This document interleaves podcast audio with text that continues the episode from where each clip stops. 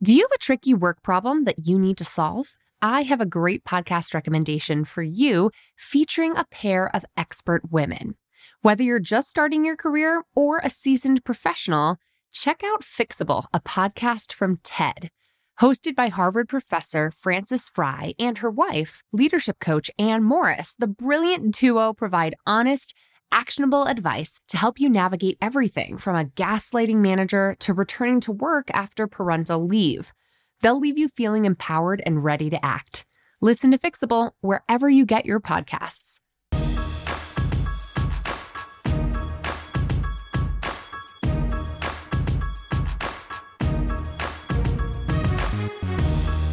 Welcome to the Bossed Up Podcast, episode 360. I'm your host, Emilie Aries, the founder and CEO of Bossed Up. Today, I'm so excited to dive into a conversation all about active allyship and why being a good ally, especially as it relates to gender equality at work, is really just a leadership skill and an essential leadership skill for all of us to cultivate. Today, I'm sitting down to talk with David Smith, PhD, who is the co author of the new book, Good Guys How Men Can Be Better Allies for Women in the Workplace, as well as being an associate professor at the Johns Hopkins Carey Business School. As a sociologist trained in military sociology and social psychology, he focuses his research in gender, work, and family issues including gender bias in performance evaluations, dual career families, also known as just the average family nowadays, military families, women in the military, and retention of women. He's the co author of another book, Athena Rising How and Why Men Should Mentor Women, and numerous journal articles and book chapters that focus on gender and the workplace. David, welcome to the Bossed Up Podcast. Thanks, Emilie. Great to be here.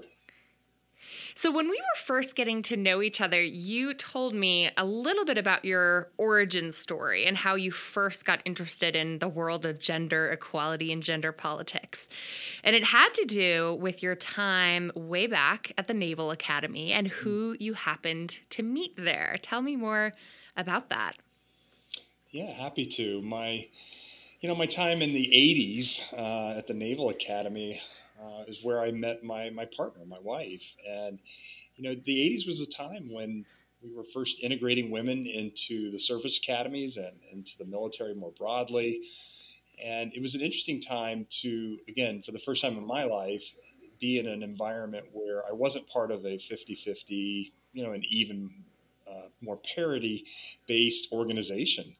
Um, and to see how, in many ways, discrimination was very overt at the time. Mm not not not today so much in the overt part of it, but but to see that and to really feel that sense, you know, especially for for somebody that I cared deeply about, um, to see how it affected her and and and mm-hmm. in some mm-hmm. cases would even rub off on me, come back to me in, in, different ways. But you know, so that was my first experience with it. Of course, you know, as we graduated and we're off on our careers and you know parallel career paths in the Navy, that uh, we of course had lots of of uh, discussions and talks about our experiences at work and to see how hers in many ways were so very different from mine and, and it was really eye-opening uh, to, to, see mm. the barriers the headwinds that she faced that i never experienced i never saw and and certainly never saw for myself but i never saw for others either that i worked with and the mm. other women that i worked with and so for me it was eye-opening in the sense that one it was happening to somebody that i cared about but also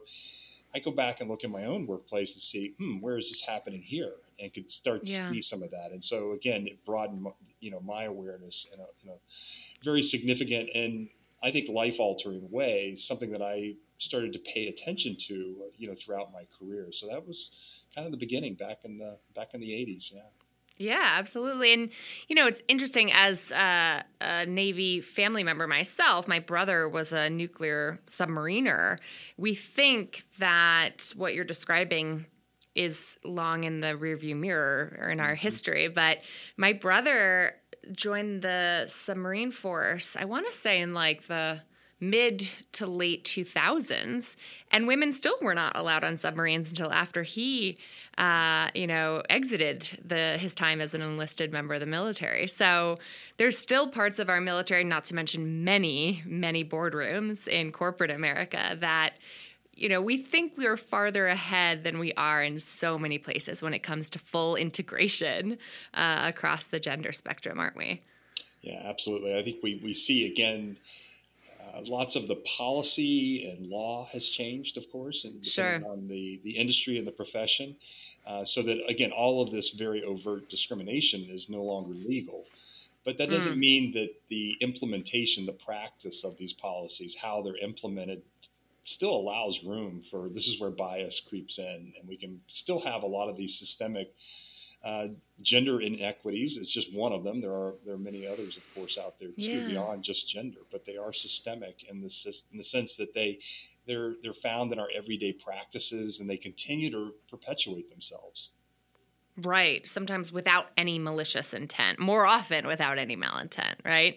So I want to talk specifically about the latest book that you and Brad Johnson put out called Good Guys How Men Can Be Better Allies for Women in the workplace. I think the discussion around active allyship is such an important one, and one that here at Bossed Up, we talk a lot about how women can advocate for ourselves, how we can advocate for the kinds of support and allyship we need. And what's interesting is that you're really addressing a male audience in this book. You're almost acting as an ambassador, right? You having listened to women. Uh, and and sort of translating what women say they need and what the research says we could really use to to a male audience. So for my audience here at Bossed Up, which is predominantly women listeners, I think a lot of us don't understand what the hell the holdup is. Like, what is keeping men on the sidelines at all? So, I wonder if you could frame, sort of set the stage for us as to why a book like this is necessary and why men aren't already diving into the conversation and being active allies in the quest for gender equity. Yeah, and this is what we like to think of as the the allyship gap, right? The the mm. idea that you know, and it's no surprise, maybe to your listeners out there, that most of the men that they know would tell them that they believe in gender equity, and honestly, right, they, they do believe in equality and in equity.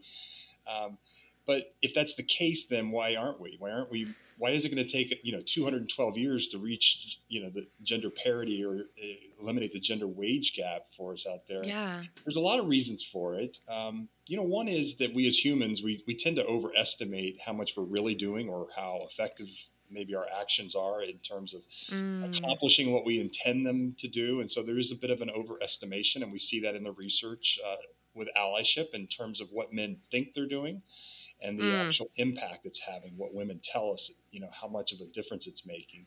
So there is that. There's another part that's really about awareness. And I think everybody's heard the old adage, you know, it's really hard to fix problems you can't see or don't understand.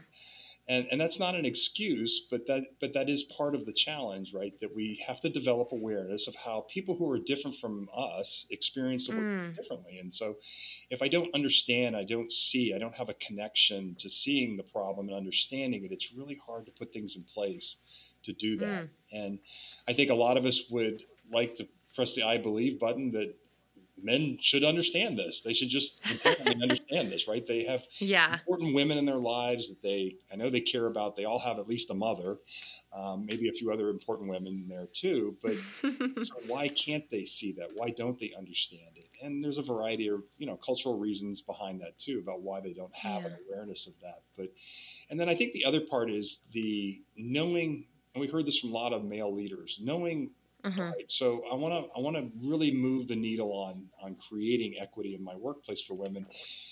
What works? What are best practices? What works in my industry, my profession, yeah. my organization?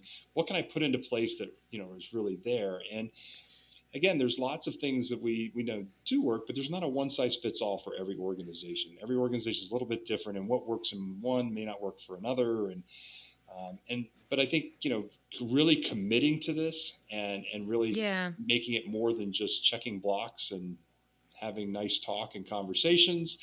Um, yeah. and getting down to keeping it action oriented and with real outcomes and results and that we can measure and see mm-hmm. that makes a difference I, I, get that. One other element you spoke about in the book that I thought was really compelling but maybe maybe one that men are reticent to address is fear, right? Mm. You write Who wants to inadvertently offend someone or hurt their feelings when you have good intentions? It's easier for you to avoid taking action so you don't engage. If you're not comfortable talking about gender, women's work experiences, harassment, discrimination, or emotions in general, which we don't condition men and boys to talk about, then you'll probably avoid those conversations. So, like, what did you hear from men in terms of being afraid of dealing with gender issues at work?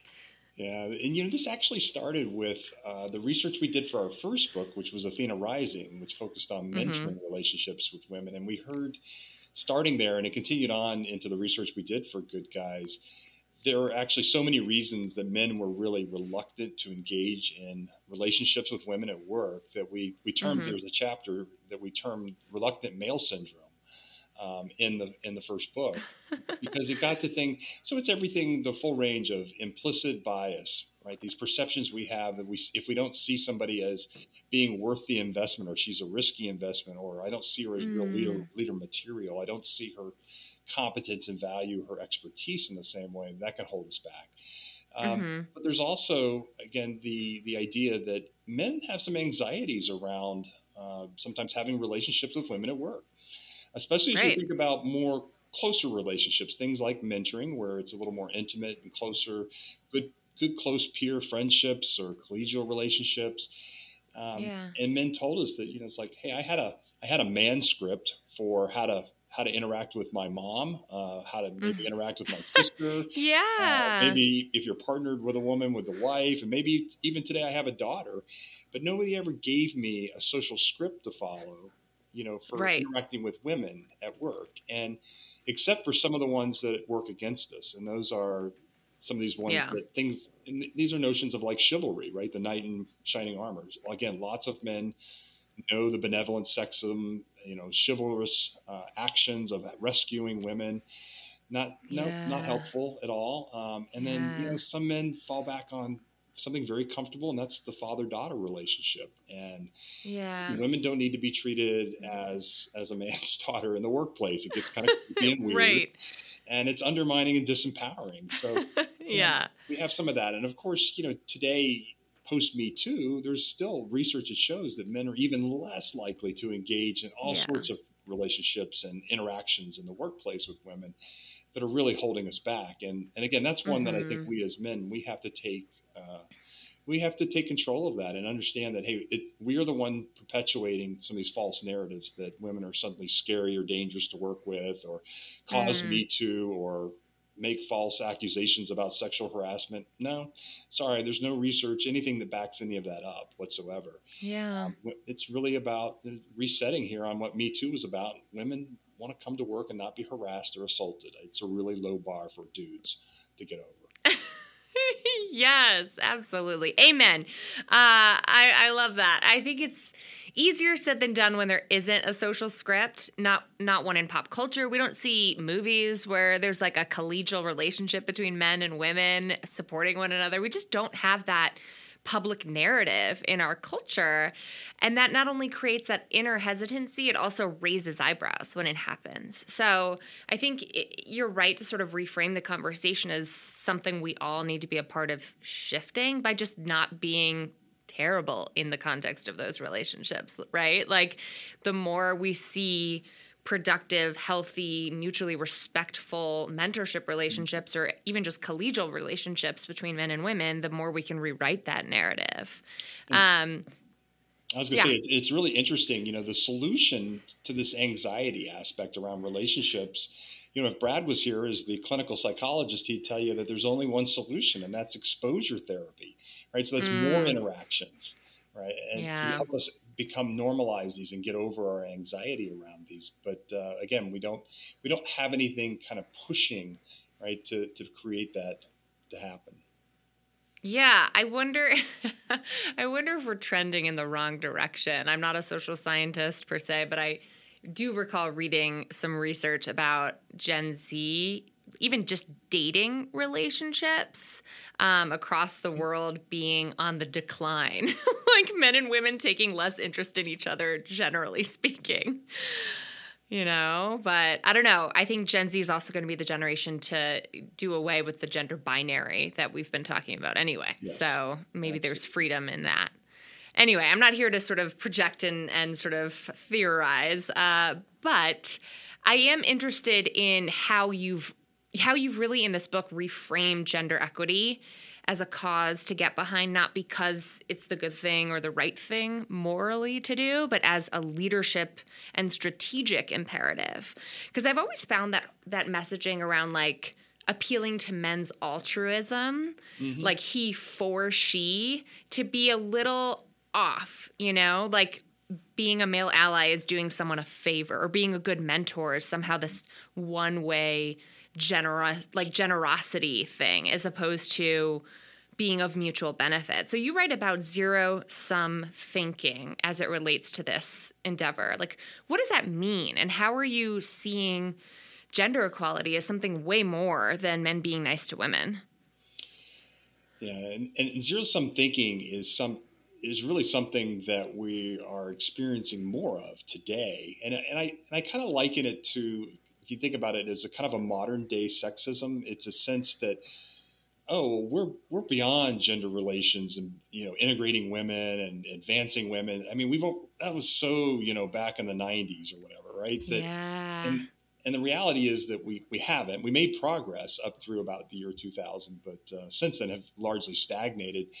And men, again, I think there's also a little bit, and again, a lot of us who work in the in the world of diversity, equity, inclusion, you know, maybe mm. it's our own fault for some of the messaging becoming stale or stagnant, or just we've over, you know, just overblown it too far. But uh, yeah. but for men, really to understand that no, there's more to do here. But and this is not just about advancing women. It is right. This right. Is leveling the playing field.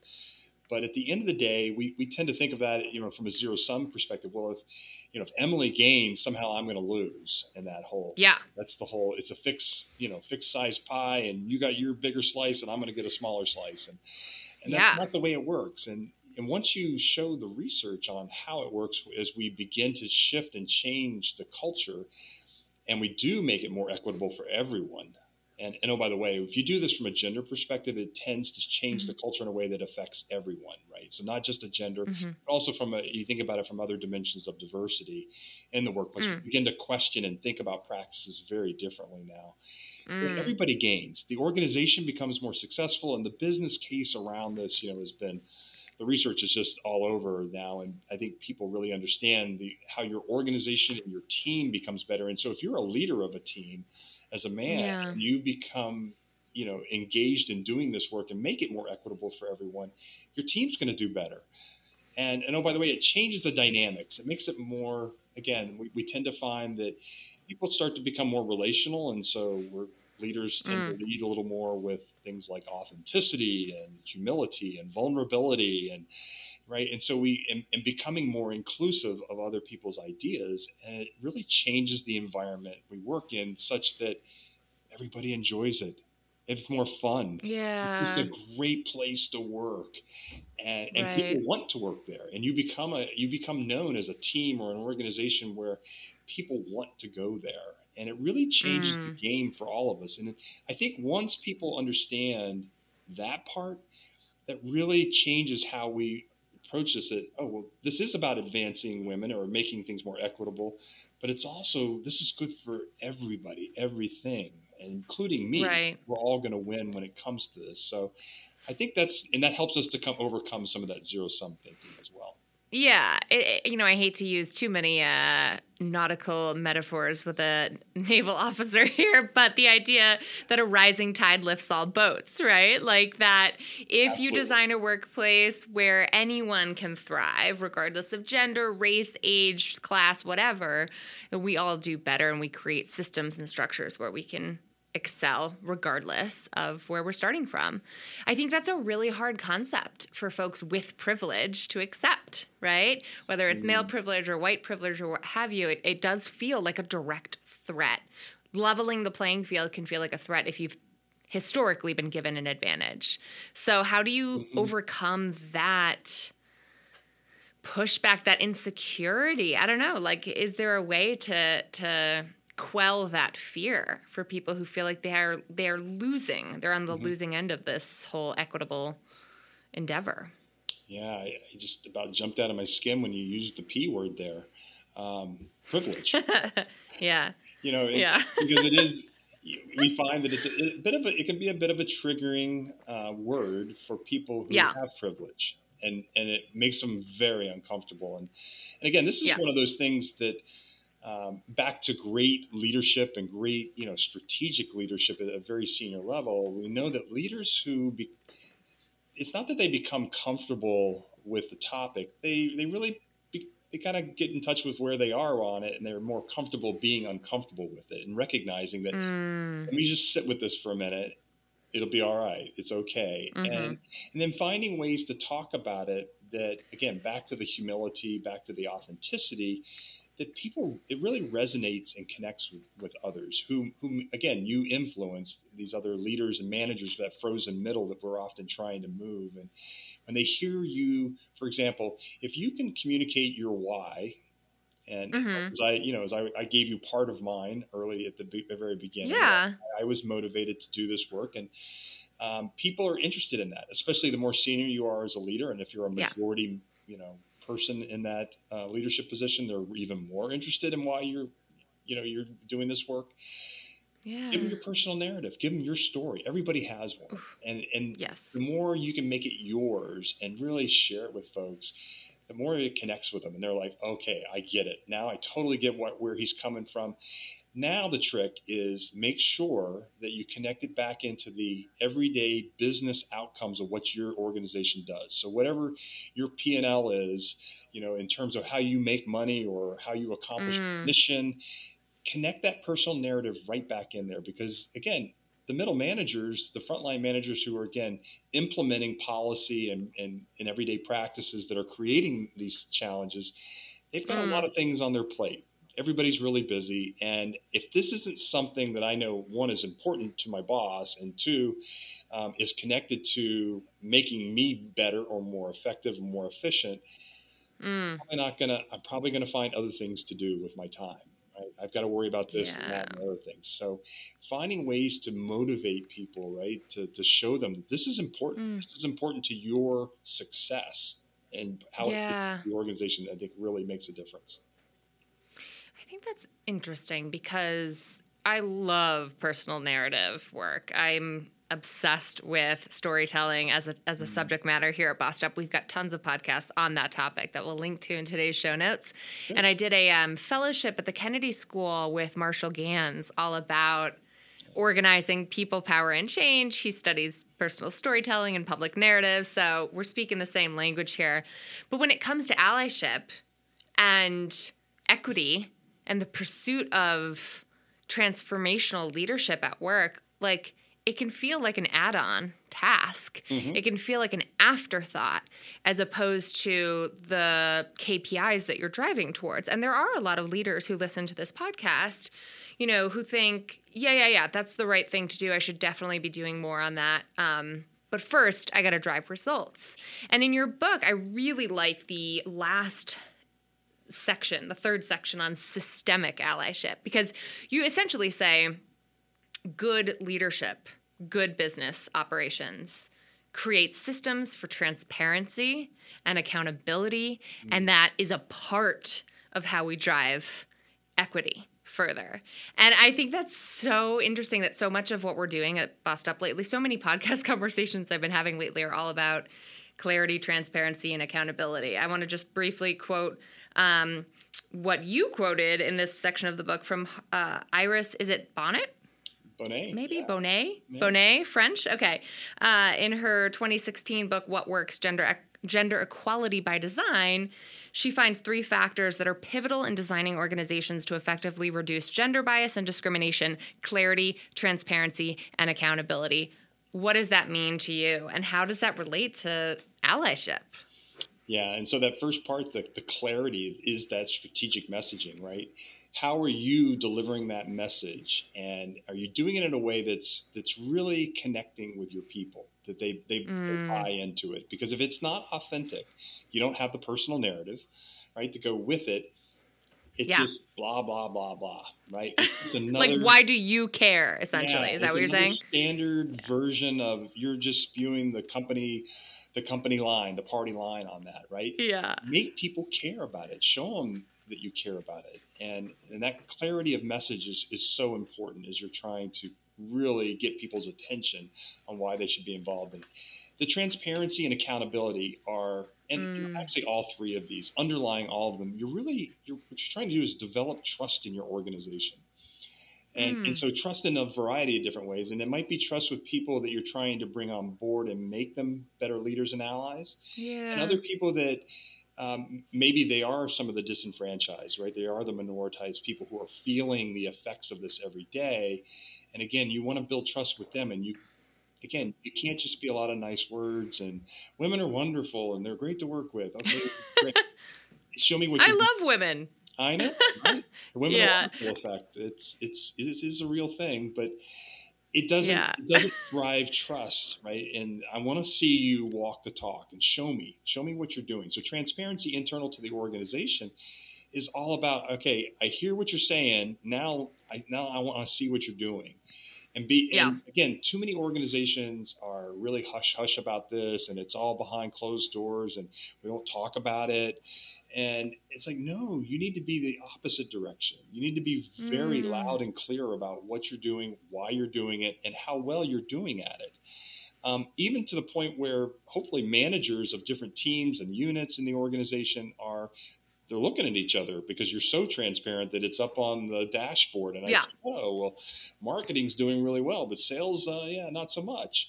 Um, you got some work to do over there. And, and that breeds also, there might be a little competition, but there can also be a sharing of best practices of, hey, what are you doing Yeah. over there in marketing that's working so well? And how can I employ that over here in sales? Right. And so we Mm. begin to share and we, and we develop that way. So that internal transparency and it builds that trust with your people that hey i know why you're doing it what you're doing and i know that hey we're not perfect. I don't expect you to get it exactly right Right. you're being honest and authentic with me about what you're doing. It also builds if you publicly disclose this information and of course there are more laws uh, in different countries and states today requiring some of this disclosure other companies are choosing to do it on their own again as part of hmm again it probably part of their esg their environmental uh, social governance Eh, strategy David, that they have To jump in here for just a moment, when we talk about metrics for success around uh, DEI, what Mhm. kinds of numbers are you talking about? That's a great question, and you know, and, and this is another one where it's not a one size fits all. So to me, Sure. you know, one of the first questions I'm looking at in an organization is, all right, so what are you trying to accomplish? What what is it you're trying? What what would you like to see? What would success look like for your company? And so for a lot of companies, it tends to be around some of the big picture issues around retention. It might be around advancement. It might be uh, it could be hiring. Uh, again, a lot of tech firms and STEM related organizations, they have a lot of challenges with hiring. Um, and so it really kind of depends which of those, and those are long term outcomes that we're looking at. Take time to measure those, right? To see change happen. Um, there are other things you can be doing on a more regular basis. And there, again, we tend to have in HR or different parts of the organization, you might be measuring different things in engagement uh, in terms of how you're engaging your population of, of workers out there and things like organizational commitment uh, and organizational identity are ways that we can begin to see very quick shifts and changes because these, these relate to trust in the organization. Yeah. Which also relates to bottom line success, right? So that I can hear the business case underlying the moral one. So it's just a good reminder of how connected those two are. Interesting. You know, you mentioned uh, briefly around authenticity Mm. and how important it is to talk the talk, but also to walk the walk. And it reminds me of the point you bring up early on in the book. Again, speaking to men, is you wrote, Nothing delegitimizes your ally brand so quickly as slinging on the ally cape to impress women at work while not fully supporting your partner at home. And I cackled thinking about you know, the progressives uh, who are so progressive when it comes to gender equality and inclusion at work and are like, what? I cook on the weekends. Like, what's the big deal? I didn't see the laundry on the floor right by the laundry basket. What's the big deal? And how, you know, so many of, of myself and, and women in general are doing still twice the amount of housework and childcare than our male uh, partners are doing if we live in that kind of a household. Mm-hmm. What is what is the quest for gender equality going to take when it comes to starting at home, and how, why is starting at home so important? I know this is an area of a special focus for you now, uh, working on a book specifically around how this mm-hmm. happens. So, what is it going to take to get men to do their fair share at home? Yeah, you know, and it's interesting. We're we're up against a lot of things here, and, and certainly the in the in the public sphere, right? The the workplace. Um, people talk a good game sometimes, but then when they go home, you know, if we don't change things in the private sphere that feeds into the public, we're never completely going to get there, or we're certainly not going to get there as fast as we yeah. would like to. And and recognizing again a lot of how traditional gender roles, the way we've we've looked at those, and thinking about traditional ideologies around that, about what what men and women should do or can do or ought to do or are naturally mm. good at is another way that we often hear it talked about. Um, but the fact is that we find, you know, that men today, especially as you think about Gen Z and the millennial generation, kind of got us kick-started on this whole thing. Um, mm. Are really putting the pressure on in the workplace today, and we, we find that again the research shows us clearly that you know attitudes as they're as we measure them and they're leaving their families and going into the workplace are becoming much more egalitarian in terms of thinking about yeah. how we're going to combine work and work and life, work and family. Uh, but then you run into a very traditional workplace, right? We're mm. very structured in a way that expectations around I- ideal worker norms that no, no, you have to. I know it says you have to. You're supposed to work 40 hours a week, but we expect you to really work 80 hours a week. And oh, by the way, right. you know, if we wanted you to have a family, we would have given you one. And uh, right? So there, there's all these traditional ideas that we face, and we yeah, place, and it's really challenging.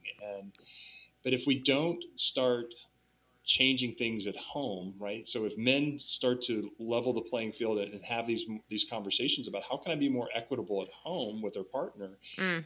Um, you know, we we tell men, hey, if you're not sure, even if you think you are doing it, eh, check in with your partner tonight and go home and see how you're doing. Do that domestic audit and you know when she mm. gives you a, a, a, list of things where you could improve don't push back get busy and, and start doing mm. it and it's not just the you know it's not just the caregiving and it's not just the domestic you know tasks that we have it's also the emotional cognitive labor that go with some of that right so the planning the keeping lists the keeping track of things and there's mm. great examples of that that can be so much you know again that can be so much more debilitating than even some of the physical tasks. We've got to do yeah. that too. And and it's really clear that it you know that this is helpful obviously for our partner's career and again most of us yeah. if, you're partnered with a for the men partnered with a woman uh, in a heterosexual relationship that you know we we find that uh, you know your your both careers are going to advance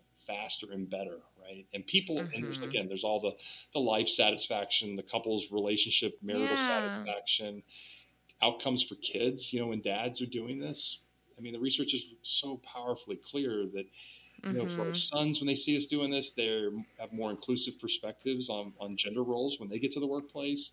So again, shifting yeah. it for the next generation, and then for our daughters, you know, much more likely to persist in their careers when they see their dads doing this at home because they, they see a future yeah. of how I could do this and they're going to stick around and not to mention they have a higher bar for like who they're going to oh, date yeah. uh, and and like what kind of a no garbage bag boyfriends essentially are coming home right like basically you set a bar for what to expect in a future romantic relationship yeah and and it changes all those expectations right and even the expectations of well, what's the realm of possible, you know, career yeah. fields that I would go into that maybe I wouldn't have thought of otherwise? So we find women more likely to go into those non-traditional professions and industries. So if we're going to get to more gender parity, get rid of mm. some of mm. the again the that occupational segregation that we find where women yeah. it's like oh these are women's careers or women's jobs these are men's jobs you know that's what's again feeding into the things like the wage gap. It's what mm-hmm. keeps it systemic in that way. And so again, we have an obligation to the next generation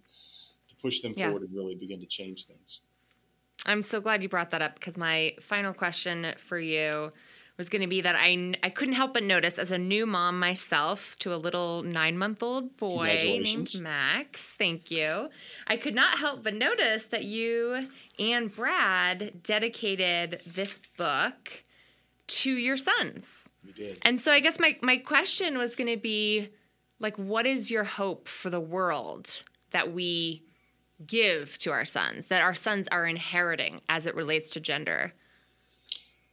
I hope that they're able to have and create the you know the life, you know that balance. You know, and I don't use the word balance lightly. That you know the, how we combine work and family in a way that is meaningful, right? It helps them to to thrive and to really enjoy life to its fullest. And you know, and I see that from you know from my own son who's getting ready to be a father here shortly. Um, Oh, wow, how exciting. You know, as we go into that next cycle uh, and thinking about, you know, even my role as a as a caregiver again in a different way now as a grandparent.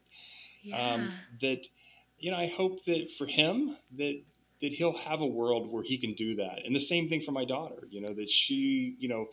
Gets the same opportunities in the workplace, things that aren't going to hold her back, and that she can find a partner, find that guy that's not the you know the garbage bag boyfriend, uh, that um, that that will make her happy, right? And we'll and we'll treat her as an equal, respected peer in the relationship. That she deserves that as well.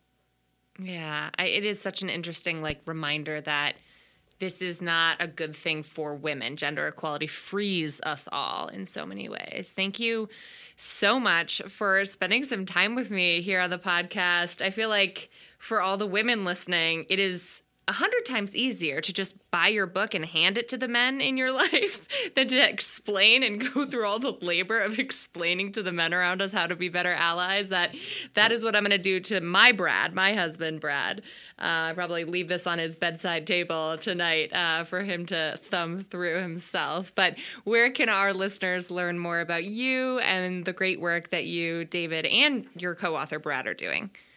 And they can go uh, if you go to Workplace Allies. That's all one word. Uh, dot com. You can find the latest on what we're doing, what we're writing about, and all the things that we've we've got going on, and maybe even some teasers here soon on uh, the next book that we're we're really excited and we're working on now. Very cool. I'll drop that link in today's show notes. And thank you so much again for diving into this with us today. I appreciate it. Thanks for including me. For more details and links to everything we discussed on today's episode, head to bossedup.org slash episode 360. That's bossedup.org slash episode 360.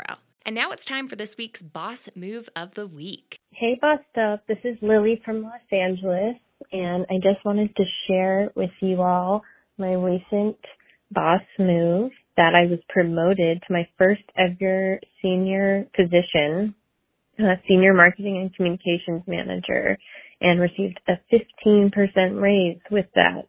I got this job with the help of Bossed Up's hired program, and I really am so grateful for everything that you all do. So thank you.